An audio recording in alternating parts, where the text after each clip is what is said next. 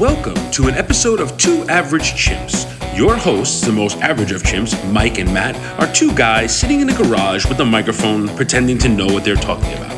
So please have a seat, pour yourself a drink, and listen as these two chimps discuss their lives in their 40s. You can find more episodes of this podcast on Spotify and at averagechimp.com. Please be advised that this podcast is not kid-friendly and aims to be as offensive as possible. On tonight's episode of Two Average Chimps, Mike and Matt are going to molest the microphone and talk about absolutely nothing. Tonight's drink of choice is Jefferson's Ocean Aged at Sea, a blend of straight bourbon whiskey, very small batch, and 90 proof. Let's hope that's enough to lube these boys up.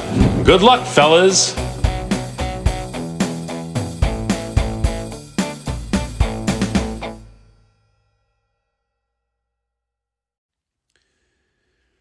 What's up, everybody? Welcome to the first episode of Two Average Chimps podcast. I'm Matt. And I'm Mike. And tonight we are taking a big step and we are doing our first podcast. We've been working on the ideas, we've been kicking it around, and we finally decided to pull the trigger.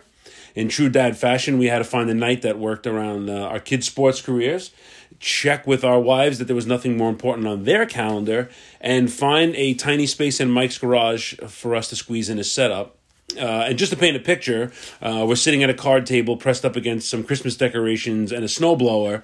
But we have the most important items here. We have rock glasses, a bottle of bourbon, some ice, and a microphone. So we're in a good place.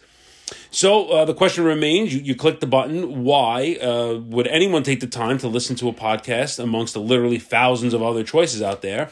And we think the answer is pretty simple. We are two relatable dads in our 40s who want to talk about life at middle age, try to make some people laugh, make ourselves laugh.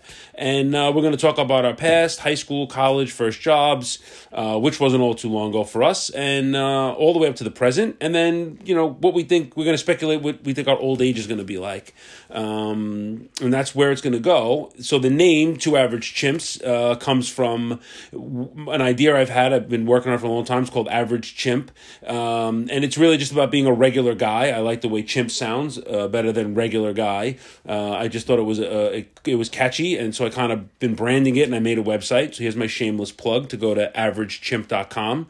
And I'm slowly but surely adding content and feeling out the direction I want to go with it. And when Mike and I started discussing doing a podcast in the schoolyard where we pick our kids up every day, I thought this would be a perfect place to tie it in and see what happens. Yeah, so basically we're just going to sit there. We're going to be hanging out in my garage, shooting the shit, each week over a drink. This week our drink of choice is Jefferson's Ocean, Aged at Sea. It's a bottle of bourbon, 90% proof.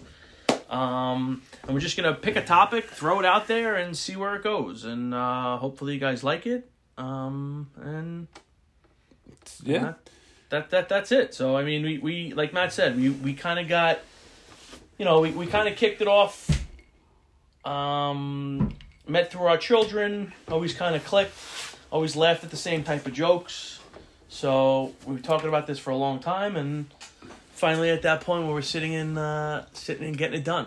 I'm proud of us, so. Yeah, this to be able to find time in your schedule to actually do this.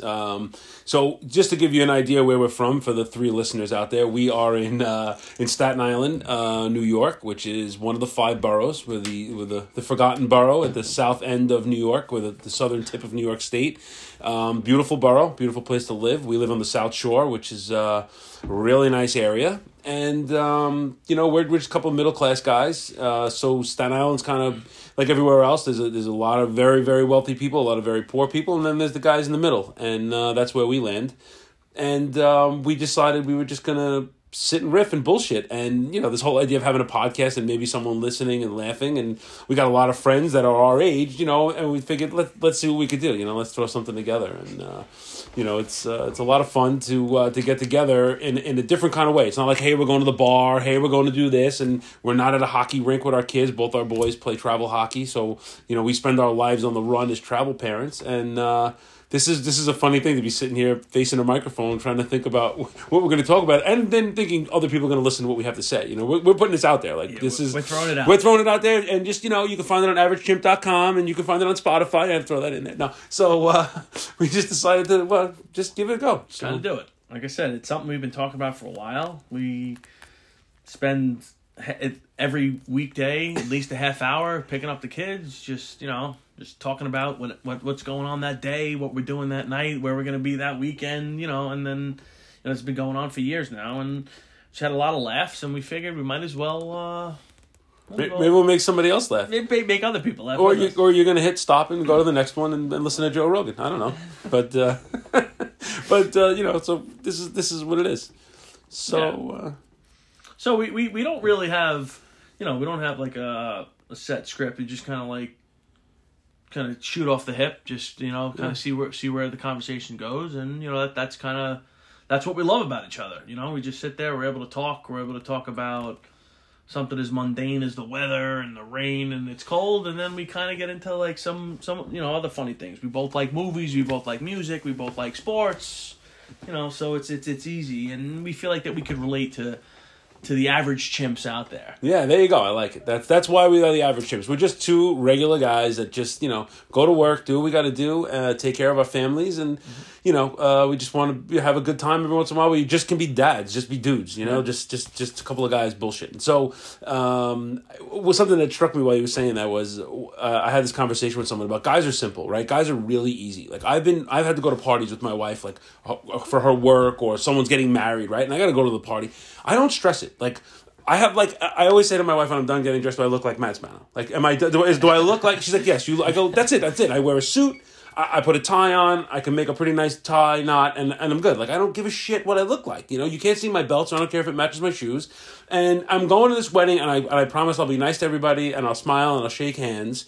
And there's nothing better, in my opinion, than going to a wedding or a party, and you are like a second-class citizen. Like, you are secondary. Mm-hmm. Like, if I gotta go to a wedding and I don't really know the bride and groom, that means I don't have to fucking say hello to anybody. I'm supporting cast. You're background. I'm background noise in a picture. Yep. Like, I'm a big, bald 100%. Ball bag standing at the appetizer line. You know what I mean? Like, I don't have to say hello or goodbye.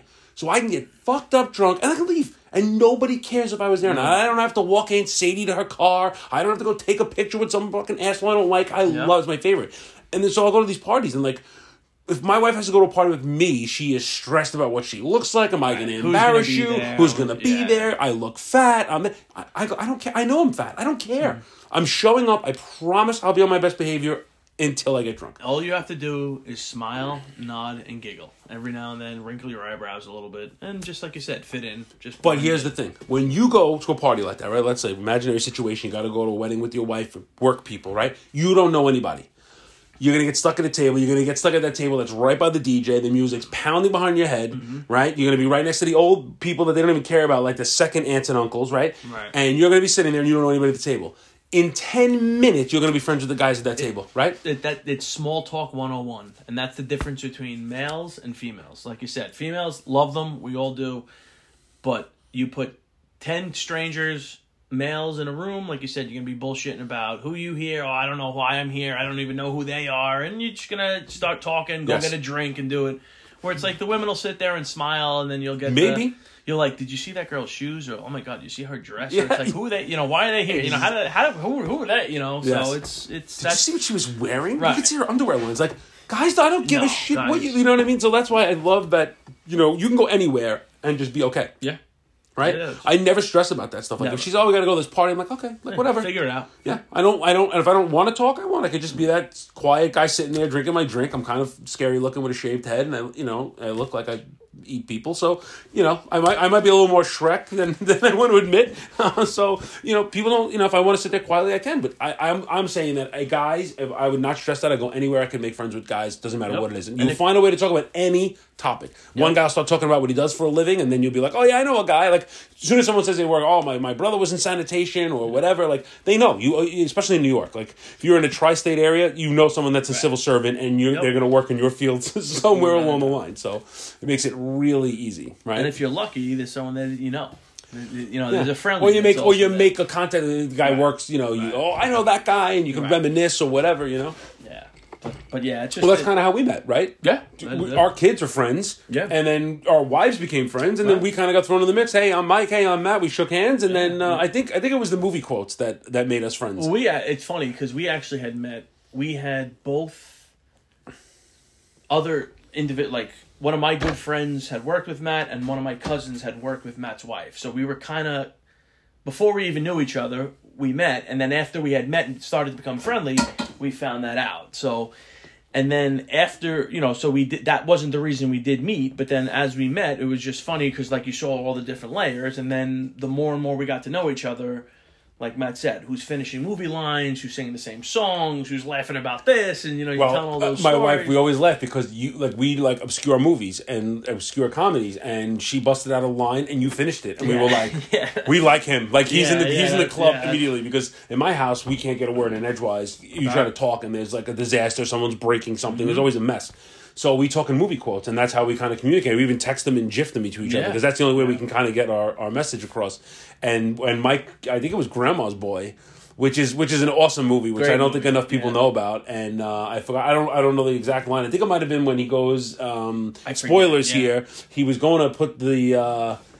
He gets stoned and he goes to put the stuff in the oven because she doesn't have a microwave. He goes, you don't have a microwave, you're a fucking 100. And you finished the second level, whatever it was. And I was like, oh my God, this guy knows. He knows Grandma's Boy. And that was it. That was like, I was like, I love this guy. We're going to be friends. Yeah, and movie lines, or like you said, quotes or songs. If you could relate to that, it's kind of like the international, not international language. I don't want to say that, but it's more of, you know that you're on the same page. You kind of give that look. You're like, okay, I like this person. Yeah.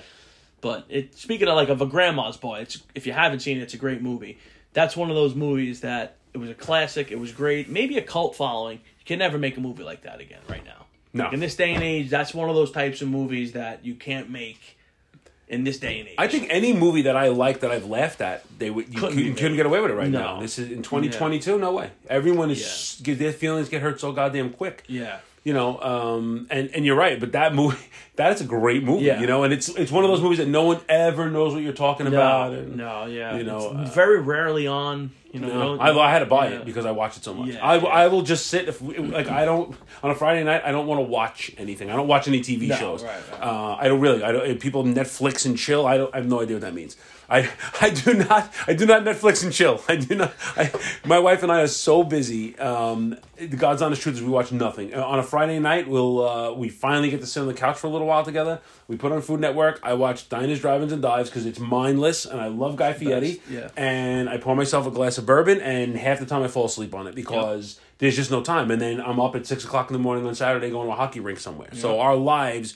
go 1,000 miles an hour. I don't have time to watch a TV show. I've been watching Schitt's Creek for I can't even tell you how long, and I have 6 episodes left, and we still haven't had the time to watch it. It's crazy. We watch nothing. People are like, oh, I watched Ozark. I watched this. I'm like, I watch nothing. Nothing. I can't name a show. So, and that's great too, because it is chaos and it is hectic, but sometimes I find myself, as much as it's going to sound crazy, I love the downtime, but sometimes when I have the downtime, I try to find myself trying to find things to do where there's really nothing to do when I should just be enjoying that time. I feel like I'm much more, not productive when I'm on the move, but it's just, I guess maybe it's just because we're on the move so much that it's just, I feel more comfortable on the move now. I feel guilty when I'm not doing something. Yeah, right. You have to try to find hey, what am I doing? I can't just sit on the couch. I can't nap. I feel guilty that I nap. Right? Yeah. Because there's always something that needs to be done. Because you're away from home so much, working, and then the travel sports, which you don't want to belabor the point, but anyone that has kids that play travel sports, and hockey is one of those where not only is it crazy expensive, but we live on the East Coast, and for us the rinks aren't that close. We play a lot in New Jersey. We live in New York City, and then we have to travel to Jersey, and the traveling is bananas. I mean, it could be an hour to the rink. You got to be there an hour before a game starts. So you're talking about 2 hours right off the bat, hour for a game, and then an hour home. Yeah. So literally one game is 4 hours out of your day. And I have two boys that play. Right. And I might have two games in two separate parts of New Jersey in the same day. So the pace, and then there's practice all week. So keeping that, listen, I love it. I'm not complaining. I love that my boys are happy doing it. But it wears on your life. There's just no time. This weekend coming up, I have I think 5 games in 2 days. You know, I'm all over the map, and it's exhausting. It's, you know, so the time to sit on the couch and watch TV just doesn't exist in my house. It doesn't find its way to fit in usually, and it's different. Matt and I we're both in our 40s, so when we grew up, sports were seasonal. You know, you'd have the fall sports, spring sports, summer sports. Now they're no matter what sport it is, it's 12 months out of the year. There's no downtime. Like you said, our boys play hockey. But every other sport out there, just like hockey, they do off-season, they do dry land, they do indoor, they do outdoor. Spring ball, fall ball, winter ball. So it's not, when I grew up, you played soccer and baseball in the spring, football in the fall, hockey in the fall into the winter. But, it was kind of seasonal, went with the seasons. It was, 8 to 10 weeks. And then now it's, like I said, it's literally a 12-month season. Well, I think what happens... What I've seen is that every parent thinks their kid's going pro, right? So at this point, you can't just have a relaxed like everything else. It caught up. We live such a fast pace. We've had this conversation amongst ourselves before about how fast we live, and everybody thinks their kid's going to the NHL, so they practice and skills and this and that, and you want to make a team, and then it's rated by letters, like I'm sure every other sport is. You play AA, AAA, Tier 1, Tier 2. It's bananas. Mm-hmm. And the reality is every kid that's on the ice is not going anywhere. They probably won't even play in college. I mean, that's the real truth. But you can't let your kid fall behind because then they won't make that team. So you are pressing all year long. All right, well, as soon as the season's over, we're going to start spring hockey, and then we're going to get a power skating coach, and we're going to do this, and we're going to do that. And forget about the money. We could go on forever talking about the money that you're spending, but it never stops. And there was nothing like this when I was a kid. I mean, you played Little League ball, or you played soccer, or whatever it was. Right. And when it was over, it was over. Everybody, the winners got a trophy back then. You won, you got a trophy. Everybody else went home to fucking cry for over 10 minutes, and then you were busy doing something you didn't even care. Yeah. You didn't get a fucking participation trophy, and that was it. You moved on. You played outside with your friends. That was it. I mean, there was no trips like this. I mean, I've done more driving with my boys in one season than I think I've done with my parents my entire life. Oh, sure. So that's there's no comparison to when we were kids till now. And it's like you said. It sounds like we're complaining, we're bitching, we're moaning.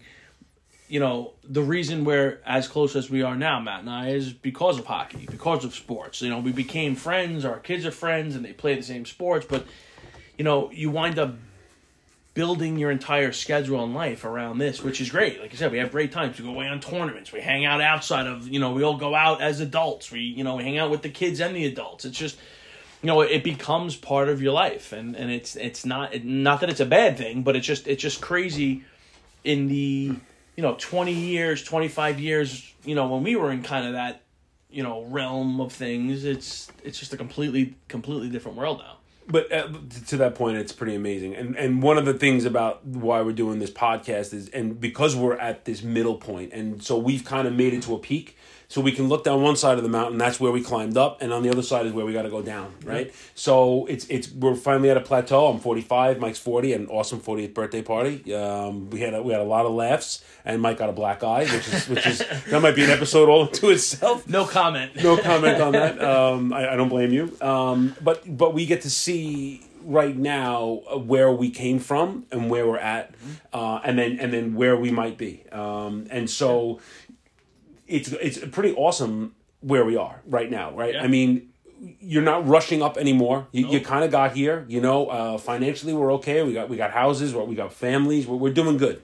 And we got to hope we take care of ourselves well enough that we can go down the other side nice and slow and enjoy it and not have that pressure. I think when I was 20, looking at where I'd be 25 years, I had no idea. Right. So when I was 22 years old, I went into the police academy, and I basically gave my entire youth, and up until I was 10, till October of last year, I was a cop my whole life. That was basically what I did. And I blazed through 20 years. It flew by. I got two boys. My oldest is 14. My youngest is 10. And it flew by. In a blink of an eye. And now I am stopping to look around, and this is a great place to be. So I think we have to appreciate this. We really have to hold on to this age. Absolutely. Right? Because I think we're only going to start to decline. I think, this is the best I'm ever going to be.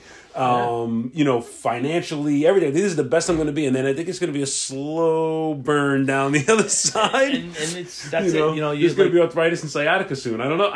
You have to take your foot off the gas a little bit and like kind of drop it down a gear, and not to beat the movie lines to a dead horse, but one of my favorites and one of my favorite of all time, Ferris Bueller, said, "Life moves pretty fast. If you don't stop and look around for a minute, you could miss it." And it's like that's where we are right now. And it's like that's pretty much the basis of how this all came together. This was, we didn't have this big plan. We didn't have this great grand idea. We didn't script it up. We just kind of talked about it. We laughed and we just randomly brought it up, in conversation and.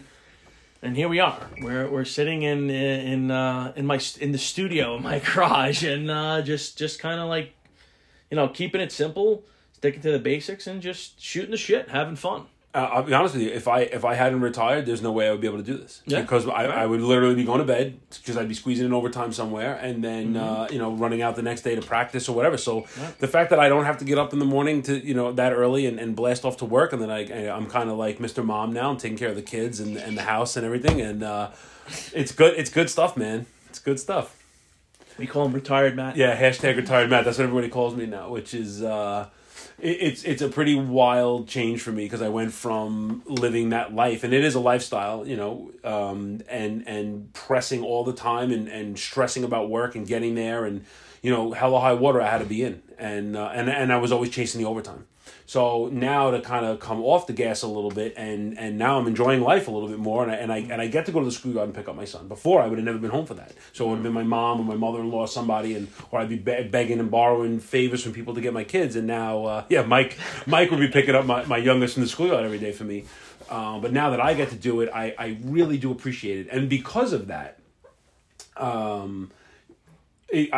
I go down these rabbit holes in pictures and stuff, and those albums pop up on like Google Pics or whatever it is, and like you look when the kids were really little to now, and I'm like, I'm so fortunate that I'm able to retire at this age. I'll have to find another career, but I get to enjoy this right now, which I really missed out on a lot because I was always at work. Of course, yeah.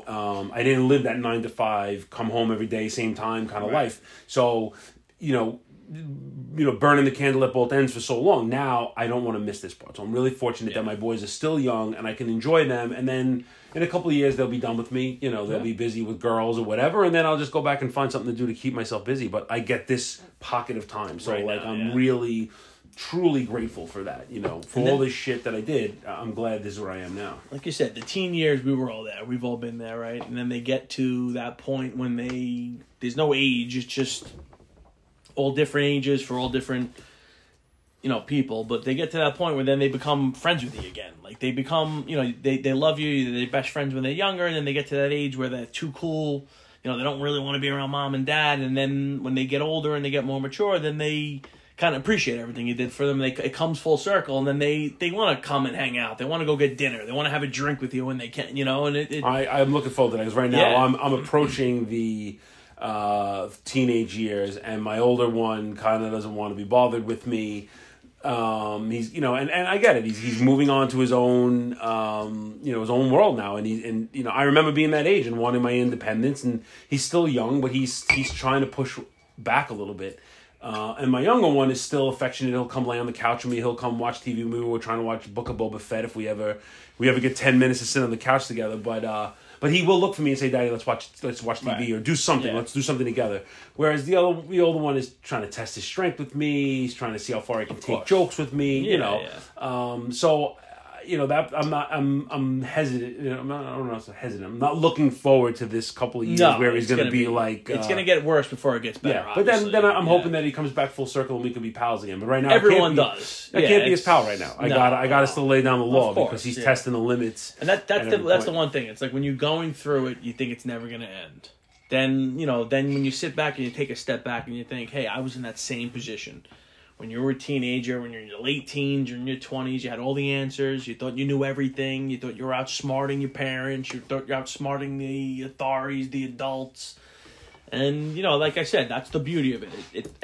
It always comes around. It may be different ages or different points in their lives, but they'll always kind of come around and come back. And then that's when you really get to enjoy it, when they become adults and you could, they become your best friends. Well, they have to make their bones too, right? Of course, they have to experience stuff. Yeah. And unfortunately, like the way us and everyone else did, you're gonna learn certain things the hard way.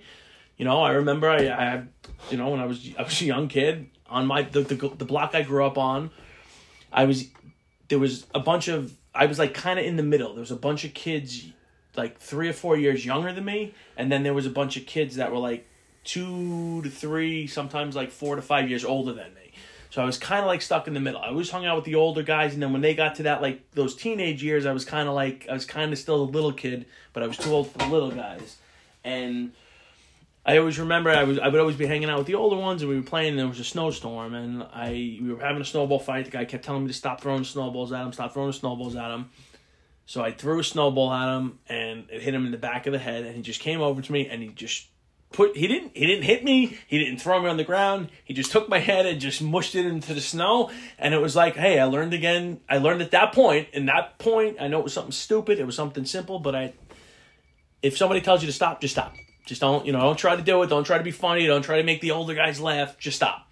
And I learned the hard way. I got my face shoved into the snow. I didn't get cut, but I had like the big red, cold, gash on the side of my face. And, it's just those little types of things. And I know it's like a silly example, but, they're going to learn certain things like that the hard way. They're going to push. Maybe if they keep their mouth running, they get, into a fight. They get, whatever it is. You hope it's something small and stupid like that. Nothing too crazy. But, that's where parenting comes in. You kind of have to, my parents, when I grew up, I felt that they were always, always on my back. They're always breaking my balls. Always telling me I couldn't do this. My friends could do that. Half the times they couldn't, but we had to kind of tell them that they did. And, and then I got to that point, Matt and I talk about this all the time, where I realized when maybe my parents weren't crazy or they weren't the problem. Maybe I was just that teenage, Well, when they said then... Oh, you'll see when you have kids. You can't fathom it. But now if I look back and think, oh, shit, I did that. And my mother told me I couldn't do it. My father said I couldn't do it. And I did it anyway. I would be killing my son if he did it. Of course. Because there's a good reason why he shouldn't be doing it. But, you can't know it then. And I think that's a... It's a common theme for all of us. Yeah. And you're going to live it. It's just the growing up period. It's that whole... If I only knew then what I knew now. And it's like you hear that. And I just hear that. And I roll my eyes. I'm just like, ugh. Okay. It's true though, right? But you'll, and the sad thing is, it's very sad but true, you'll never appreciate it until it's too late. You don't appreciate it until after the fact. And then when you look back, hindsight's 20/20. You could always look back and say, it worked out, but it could have certainly not worked out, right? Sure. I've done so many, nothing crazy, but to the point where I could have gotten in trouble for it, like. Not serious trouble, but just little dumb teenage things that you used to do that you would be like, what's the big deal? But looking back, if you got caught doing that, you get in big trouble for it. Yeah. Then, now you can do whatever the fuck you want. Right now. I'm saying when we grew up, it was, you could get away with doing that stuff. But back then, you thought, again, we thought we were untouchable. For whatever, we weren't. That's the beauty of youth, is that you feel invincible, Yeah. And then as you get older, you do shit that makes your ass pucker, and you're like, ooh. Yeah. You when you first got your driver's license, you would test shit out and you think you were smart, and then all of a sudden that one time where you just missed, hit a hole or something, and you're like, whoa, that woke you up. It was a change. Sure. I'll tell you a story. We went to a concert one night. We must have been like 17 or 18 years old, and we just got our driver's license. My buddy was driving his Cutlass. He had this old white Cutlass or whatever, and we would come back from the concert. Everybody was exhausted. We had all worked. We were kids. We worked in a supermarket together, and it was like five of us crammed in his car, and everyone's like, yeah, we're going to stay up, and everybody passed out. And he was driving, and me and him were in the front seat, and it was like bitterly cold out, so we had the heat blasting, and it made us nod out. And you know where IS-75 is, right? Right before they built over there, before they built houses over there, there was a gigantic tree. I'm talking like a 5-foot-across oak tree. And we were headed right for it. We were all sleeping in the car. Wow. And I just opened my eyes at the last second, and just a knee-jerk reaction. I punched him with a left hook and woke him up, and he jerked the wheel, and we just skimmed the tree. I mean, we would have been dead. The two of us would have been obliterated. We were probably doing 50 miles an hour. He fell asleep with his foot on the gas going straight. We weren't even drinking. It wasn't even booze. It was just we were exhausted. We were kids. We went to school. We got up 6 o'clock in the morning, and...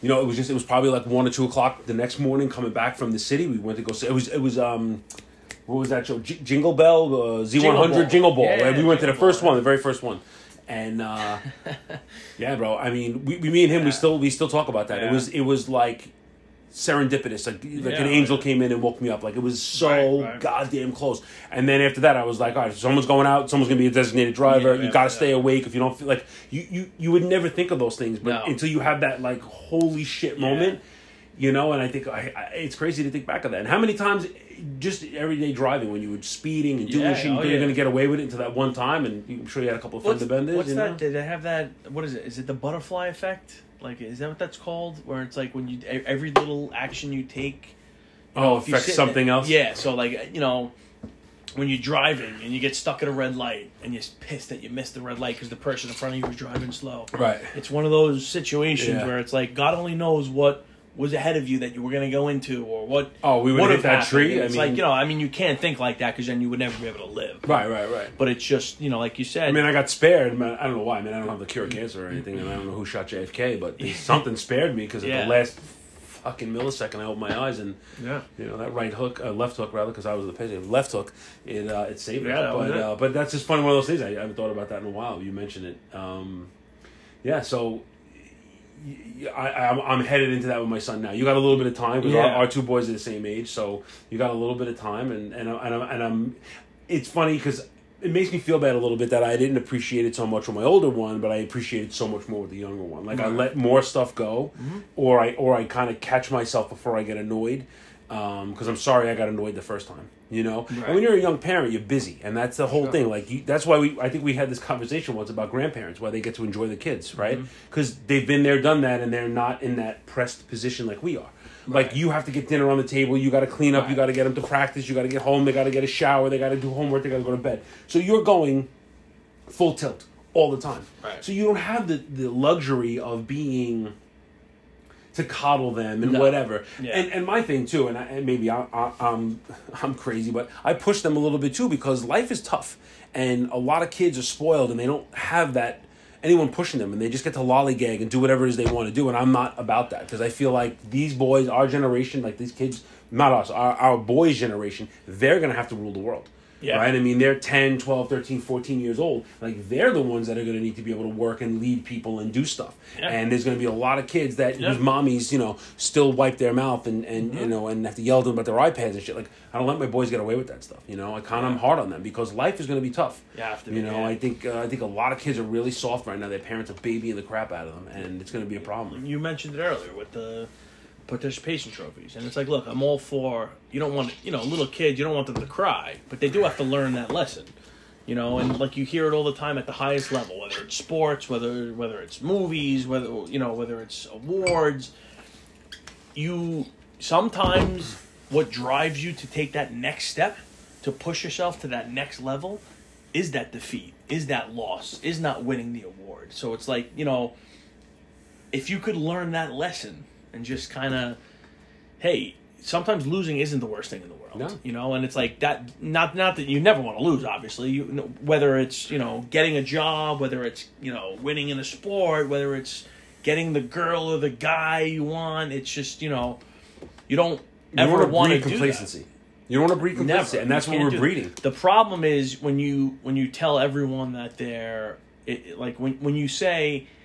It's okay, everyone, you know, don't worry, everybody's a winner. It's like that, you know. Then that means nobody is. You're taking away from the winner, and then nobody else who's losing is going to ever learn that lesson. So it's like you got to show them that, hey, look, this is the winner. This is what you have to strive for. This is what you're trying to be, so they can aspire to it. But you can't. You got to kind of almost teach them the lesson. If you're not going to teach that lesson, then it doesn't matter if there's a winner or a loser. Well, and that's the problem. That's what happened.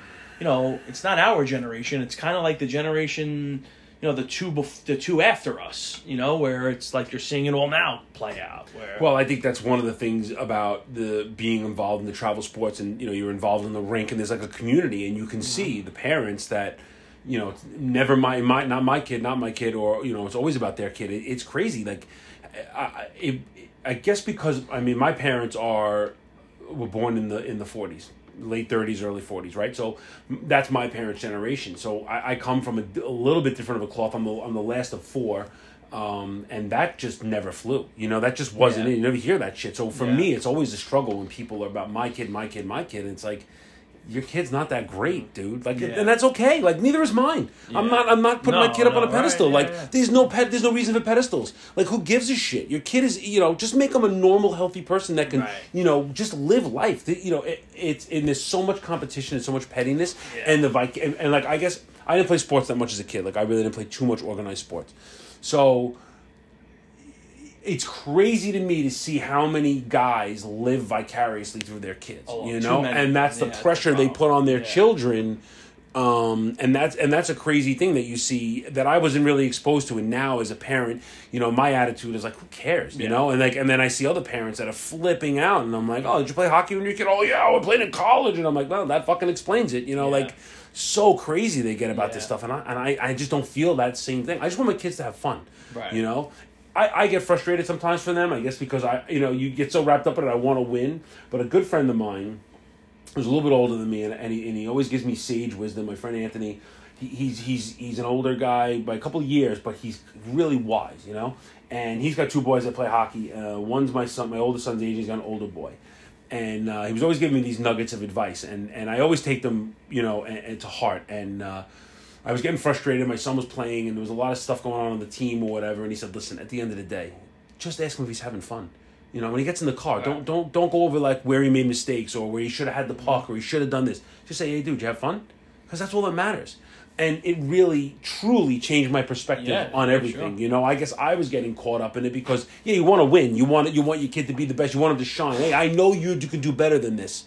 I know you can do it. You're just not doing this. It's real easy for me to say that because I'm not on the ice. I'm big fat bastard. I'm not out there skating. I wish I could do a fraction of what my boys can do on the ice. They amaze me every time they get out there. And so, but I was like, pushing and pressing, and I don't want you to miss this opportunity. And then I'm like, well, it's not my opportunity. No. And so now when they get off the ice, the first thing I say to them is, "You're having fun."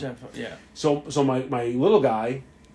I say to him a lot, and he came off the ice, he had a bad game, and he was real mad at himself, and he was like, oh, blah, blah, blah, and I'm like, dude, you did fine, like, don't worry about it, whatever.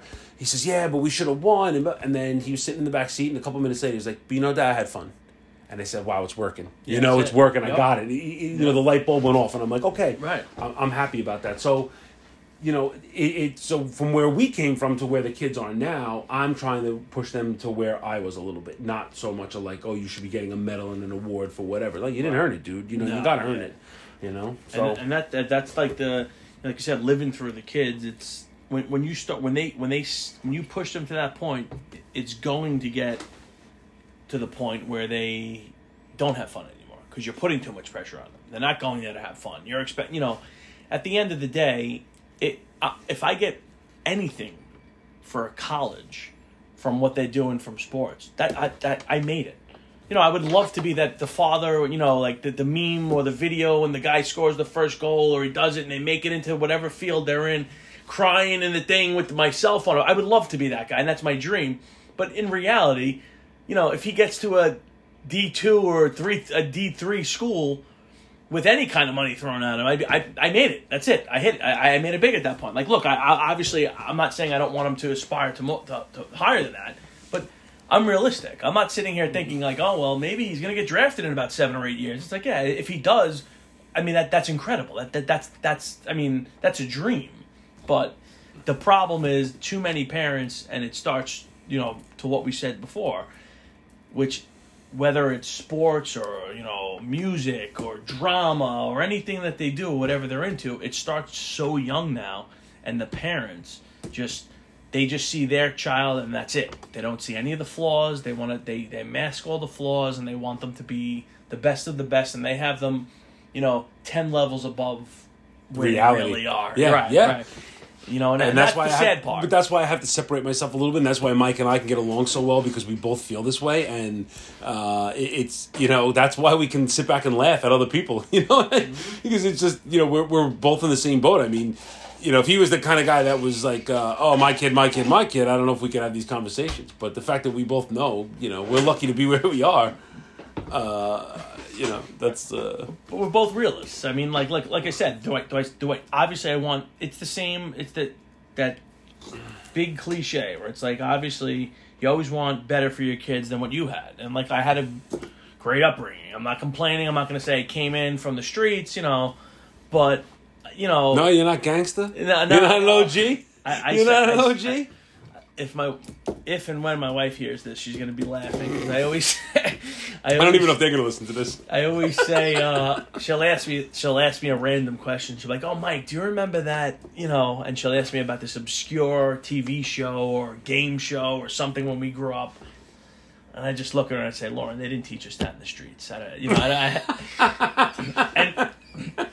it's based on Matt's reaction, it's obviously a joke, but she still can't get past it. So every single time she asks me that question, and again, it's different, whether it's a movie, a TV show, oh, do you remember this? I always say that, and I get the same reaction out of it, and that's why I do it, for the laugh that Matt did, that Matt just gave. But no, like I said, it's not that, you know, I'm not saying that, you know, I had a very good upbringing. It's just that you always want better for your kids. And like, you know, like I played recreational sports. I played hockey. I played travel hockey. I played in high school. Then that was it. I went to, you know, St. John's University, good school, got a business degree. You know, and here we are. I'm an insurance broker, and that's it. You know, you're not going to the NHL. You're not getting picked up. I know. I'm not bragging. You know, I'm not bragging, but you know, I tell my I have two boys that play hockey, and I tell them, I'm like, if I started playing hockey when you started playing hockey, I'm not saying I would have made it to the NHL, but maybe I would have maybe I would have had a scholarship to college. You know, maybe I would have been able to kind of, you know, I started playing. I played street hockey. I played roller hockey. That I played in a clinic when I was probably like 11 or 12. And then I played high school hockey. I played 1 year of travel hockey, and then I played high school hockey. That was it. Now they start playing. Like my younger guy is 6. He's playing, and my older guy is 10. And, you know, he's been playing travel hockey for 4 years now. I try to explain that to them, and I have the conversation with them. They just look at me, their eyes glaze over, and they just, you know, they're like, he, you know, I'm talking to him, and he's just waiting for me to finish talking. And he's like, oh, Dad, what's the password for, you know? Yes. And I'm like, okay, all right, bud, just go ahead. Here it is. So that's how I spend most of my life. You know, you think you're gonna like share these nuggets of wisdom, and they're just not even fucking. So my older one, we go in the car. I had to learn this lesson. We drive in the car somewhere, and he put his AirPods in, and we got like a 2-hour drive, and like we didn't even pull out of the fucking off the street yet. And his fucking AirPods are in, and I'm like, I'm talking to him, and there's crickets. I'm like, bro. He didn't fucking go a tenth of a mile, and you didn't even. He's like, he paused the music. Huh? Yeah. I'm like, you motherfucker! I gotta drive 2 hours by myself. I'm talking to myself on the fucking ride. I'm gonna start rehearsing my podcast shit while I would drive. Literally 2 seconds. Now, this motherfucker's like, oh, I gotta lay down because I gotta rest before a game. He goes in the backseat of my pickup because it's huge. He goes to fucking sleep. That's it. I'm an Uber driver. I'm literally driving with no one in the front seat. I'm driving to a hockey game 2 hours away in Pennsylvania by myself. I should put a black tie on. I'm not getting paid for this shit. I know. So I tell them all the time, we get out of the car, like they're like, oh, can you carry my bag? No, my friend. I pay and I drive. I don't carry shit. I ain't your caddy. Yep. That's it. If you need me to tape a stick, I'll tape a stick. I still tie the skates for my little guy because I'm going to tell you what my older guy told me. He didn't need me to tie skates anymore. I got a little choked up. I did. I'm not going to lie. It didn't happen for you yet. It didn't happen to me yet. But yeah. When they go to Pee Wee's, they tell them no more dads in the locker room. You can't tie the skates. And the last time he told me, Dad, I got it. I'm good. And he was so proud of himself. And I wanted to have that moment. Of course. And I'm not going to lie. I got a little teared up. I was like, holy shit. And again, that's one of those things where they won't appreciate that in the moment. That's something that they're never going to get in that moment. 5, 7, 10, 12 years from now. If they come over to me and say, hey, Dad, thanks for the early morning drive, the buying the tape, tying my skates. Do you think they'll ever say thank you? I don't. Maybe when they have a kid in Mike hockey. I think so, yeah. Maybe. And the first time they got to get their ass up at 5 o'clock in the morning to get to a game. They may not appreciate it until then. I don't know, man, but I got to tell you, I got a little caught up in that. I was like, holy shit. And it reminded me of something, which is funny. We're just riffing here, but I read something one day, and I think about this all the time, especially with my kids. There's going to be a day was the last time your parents picked you up and held you. So it was the one day. It was the last day they ever picked you up and held you. And you'll never know what day that was. But there was a time when you just got too big or whatever, you know? Yeah. And that's actually depressing because I have a 10-year-old the same age as Matt's youngest. And then I have two 6-year-olds, the twins. And I still could hold the twins. I'll still pick them up. I'll hold them. You know, it's getting to that point now where it's like, all right, you know, like I'll hold them, I'll hug them. But I couldn't tell you the last time I actually held my older guy. Christopher will, he does this thing when I drop him off at my mother-in-law's house. He will run from one end of the house to the other. I got to stand at the front door, and he does what he calls a monkey hug, and he does this running leap into my arms. And I'll hold him. Like, I mean, he's getting big, and it's hard, but I won't let it go. I mean, he's going to start junior high school next year, and he probably won't even want to do it because he'll be terrified that someone will see him. We went for a walk. I guess it was the spring that just passed, and we went for a little walk, and he put his finger in my hand. When he was a little boy, they used to just hold my one finger, you know? Right. And he did it again. He grabbed onto my finger when we were walking, and... I was like, wow, I can't believe... In my head, I'm like, I can't believe he's still doing that. And we got around the corner to where one of his friends lives, and he let go of my hand, like, quick, you know? There was nobody out there. But he was like, oh, God, I can't see. Yeah. He didn't say it. There were no words transpired, but, I mean, I felt it, you know? You knew exactly why he let go. And then we got past, and we went back around the corner, he held my hand a little bit again. And I was saying to myself, you know, believe me, I'm so appreciative that he did it right then in that moment. But it's like, it comes to an end. You know, at some point, and in my head, I'm like, when was the last time my dad picked me up, or when did I hold his hand, or, you know, like, you just don't think about it. You can't wait to get past those points. And at fucking 45 years old, I would love to just hold my father's hand again. You know, like, it's crazy. Yeah. You just it's such a crazy thing. So when I distinctly remember, we were at the rink, and Matthew was like, "Nah, Dad, I got my skates. I tie my skates myself," and I was like. Ah, that's awesome. That's awesome. Pop. Right. Yeah. You know, like you're proud of him, but you're still you're looking for that. But what's funny is we were driving. So Matthew and I were driving to one of his high school games, not too long ago, a couple nights ago, and Chris came up in the conversation about taping his stick or whatever, and he said, "Oh, did you tape his stick for him?" And I said, "No, he didn't want me to do it." And he goes, "Well, does it make you sad?" And I'm like, "Yeah." I'm like, "Can I tape your sticks?" He's like, "Yeah, Dad, you could tape my sticks." You know, like almost like charity. He was going to be charity. Right. He felt bad. Yeah, he felt bad for me. And I'm like, he's only 14. I'm like, motherfucker. That's great. So that, you know, it is a crazy thing, you know. So our boys, you know, we get to watch them grow up. I never thought about this part. I never thought about, you know, when I was younger, I thought, oh, I'll have a family, I'll have kids. But you never think about this stuff. Right? Right. Obviously, it's too far gone, but... You know, now they're going to have to live their lives. And I try not to helicopter parent. No. You know, so Matthew's getting to the point where he'll say, oh, can I go to here? Or can I go to a party? Can I do this? And in my head, I'm like, I would never get away with this shit. You know, like my parents wouldn't have driven me or what. But I try to say yes as much as possible. Like this year, he's going to a Super Bowl party without me. You know, like this will be the first year he's not spending the Super Bowl with me. Right. And I don't give a shit about the game. I really do not watch football. I love it. I do the boxes. It's not, you know, it's just more of like, hey, you get together, you hang out, you have a few drinks. I don't gamble. I don't even put money on the game. I literally go because I don't get to see my dad and my brothers and my uncles the way I used to. So I love to go to the Super Bowl party, and I always make a dish. Like I'm so glad to cook it. Like, you know what I mean? Like it's just a part of being with those guys. But I could care less about the game.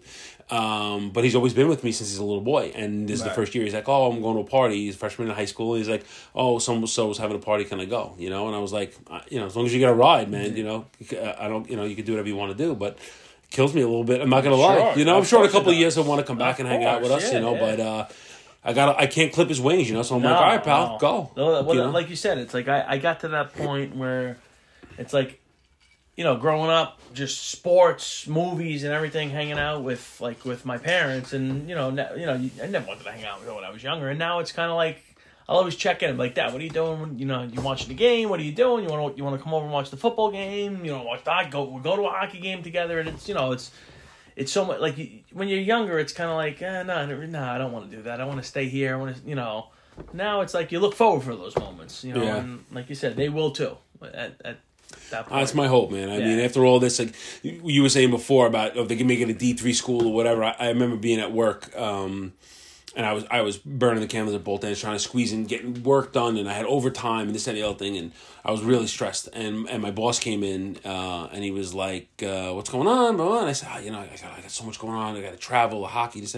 He said, "What do you do it for?" He goes, "What are you killing yourself for?" You know, he goes, "What do you think they're gonna go to college? Do you think they're gonna get a scholarship?" Not being sarcastic, he was asking me, "Do you think they'll?" You know, he doesn't know the sport. His kids play baseball or whatever, and I said, "No, probably not." Yeah, right. He goes, "Then what do you do?" I go. Because it's not about me. I don't, you know, like I'm super fortunate that I can do it. That, you know, my wife and I can find the money and we make it happen. I mean, it's a struggle. There's no doubt about that. It's not like, you know, the money's falling out of my pockets. It's pretty much, my house looks like I just fucking moved in. You know, we don't have a picture on the wall. Our furniture's beat to shit. You know, my whole house needs to be remodeled, but. You know, my kids play hockey. That's my running joke. People come over and I'm kind of embarrassed because we haven't done a goddamn thing. I mean, the house needs to be painted. I need a new kitchen. But I'm like, nah, fuck it. You know, they're going to be out of high school and before a blink of an eye and it's over, right? So, you know, I don't do it because they love it. You know, my little guy practices like a maniac. He's out in the backyard shooting on his net and practicing moves and watching his favorite guys in the NHL. I'm like... That's what I do it for. At the end of the day, I don't want anything in return. You know, I hope. What I hope, forget about D3 school, is that they do call me up and say, hey, Dad, you want to come watch a hockey game with me? Or Dad, you know, Matthew the Third is playing a game this weekend and you know, right. Coming to watch the game. And, of course, I told him, I said, you're never getting rid of me. Never. I said, you're never getting rid of me. I said, I'm going to every game your kids have. At the very worst case scenario, they're going to have friends for life. Right? They'll be like, we've made friends for life. Well, we have. But I'm saying our kids have they're friends with kids now that they're going to sit there and say, I remember when I was younger and people would be like, I know, me and him grew up, we know each other for 25, and I would sit there and be like, oh my God, okay, I get it. All right, hey. But they're right now in that 5 or 7 year, they know that, and then in 25 or 30 years from now, they're going to be like, Oh, this guy, we know each other. We knew each other from Mite hockey. That's my biggest hope. Like I said, if they do that, it's terrific. Like I said, if you're friends. Michael and my Christopher together, 20 years from now, doing a fucking podcast in a garage, nothing would make me happier, right? I would die in peace. Yeah. If that happened, that's the hope, right? I mean, like you said, we've made great friends. We have a tournament coming up. I'm looking forward to the adult part. That's going to be a good. Hey, look, it's the funniest thing. And I know we've been talking a lot about sports, a lot about our kids, but I always see this. I don't know if it's a meme, if it's on social media, but they say like a lot of people wait their whole life to kind of be able to meet their hockey idol, and it's like I get to drive mine to practice or to their games, and it's like I know it's not. People are probably like rolling their eyes and being like, oh, that's gross. If you don't have kids, I get it. I'm sorry, I apologize, but. It's like I do get to sit there and you go watch the games and it's like, look, it's the purest of the pure. They're playing for the love of the game. They're getting yelled at. They're getting told what they're doing wrong just to try to make them better. And it's like, being able to watch your kid do that. It's, as a fan of sports, it's just... And it doesn't matter what sport it is. It doesn't have to be hockey. It could be baseball, football, whatever. It doesn't have to be a sport. Whatever it is, your child or someone you love or that you're friendly with, you see them doing something that they love... There's nothing better, so. And it's basic stuff. It doesn't have to be, it doesn't have to be anything more than that, what it is, Just happy that your kids are happy and just appreciating the simple things in life. I mean, listen, I'm very aware of how fortunate I am about things in my life. I mean, listen, you could always look over the fence and look at people with more stuff. Yep. But I think we're tremendously lucky to be in the position that we're in, and we got some great friendships, and this is great. I mean, to be sitting in your garage with a snowblower and Frosty the fucking snowman. I mean, this is drinking some bourbon. I'm not gonna lie, it doesn't get much better than this. This is the highest of the high end. I feel like when we were in college and high school, and obviously we didn't go to high school and college together, but that feeling of freeness, right? Like, I haven't had this since then. Like, when I was going to clubs on Bay Street we were hanging out at the Haunted. The Wave. Waterside. It's just a funny feeling to just have this again, And that's one of the great... I'm grateful that I was able to change gears in life. Yeah. It's been a big overhaul, big change, man. It was like slamming on the brakes on something. But... I was nervous about it, obviously. I mean, I don't know if I was ready to go, but circumstances are what they are, and I had to leave. But definitely serendipitous. And that's one of my favorite words because it's so true if you look around at life. And I am having a great time. And this is like, hanging out with my buddy, drinking some bourbon, and just rambling on for an hour about the horse shit that nobody cares about. and hey, like we said earlier, said it once and we'll say it again. It's not It may not apply to everybody. Everyone may not like it. A lot of people will probably just be like, what the hell is this, and move on. But hey, we're doing it for the love of the game. Sitting here, shooting the shit, having fun over a few drinks in my high-end garage. That's it. Yeah, no, this is a nice garage. I'm not going to lie. I like it in here. And the light didn't go off once. It hasn't. Yeah, we had an issue earlier on where I had to kind of, ironically, I had to have a hockey stick to hit the light switch. As well, if it was a baseball bat, I would tell you how to switch it out. Then I was good. NG, pal. No baseball. Yeah, so that's it. So I think that was a pretty good, good first run. I hope everybody enjoyed it. And next week we're going to be back. You actually made it to the 54-minute mark, I hope so. I'm impressed. Because we did. So I'm impressed. Hope you did. I'm impressed. And if you didn't, well, then you missed out on a lot of good stuff. If you didn't, wait to hear about our topic next week. Yes, which we have no idea what that's going to be. We'll figure it out.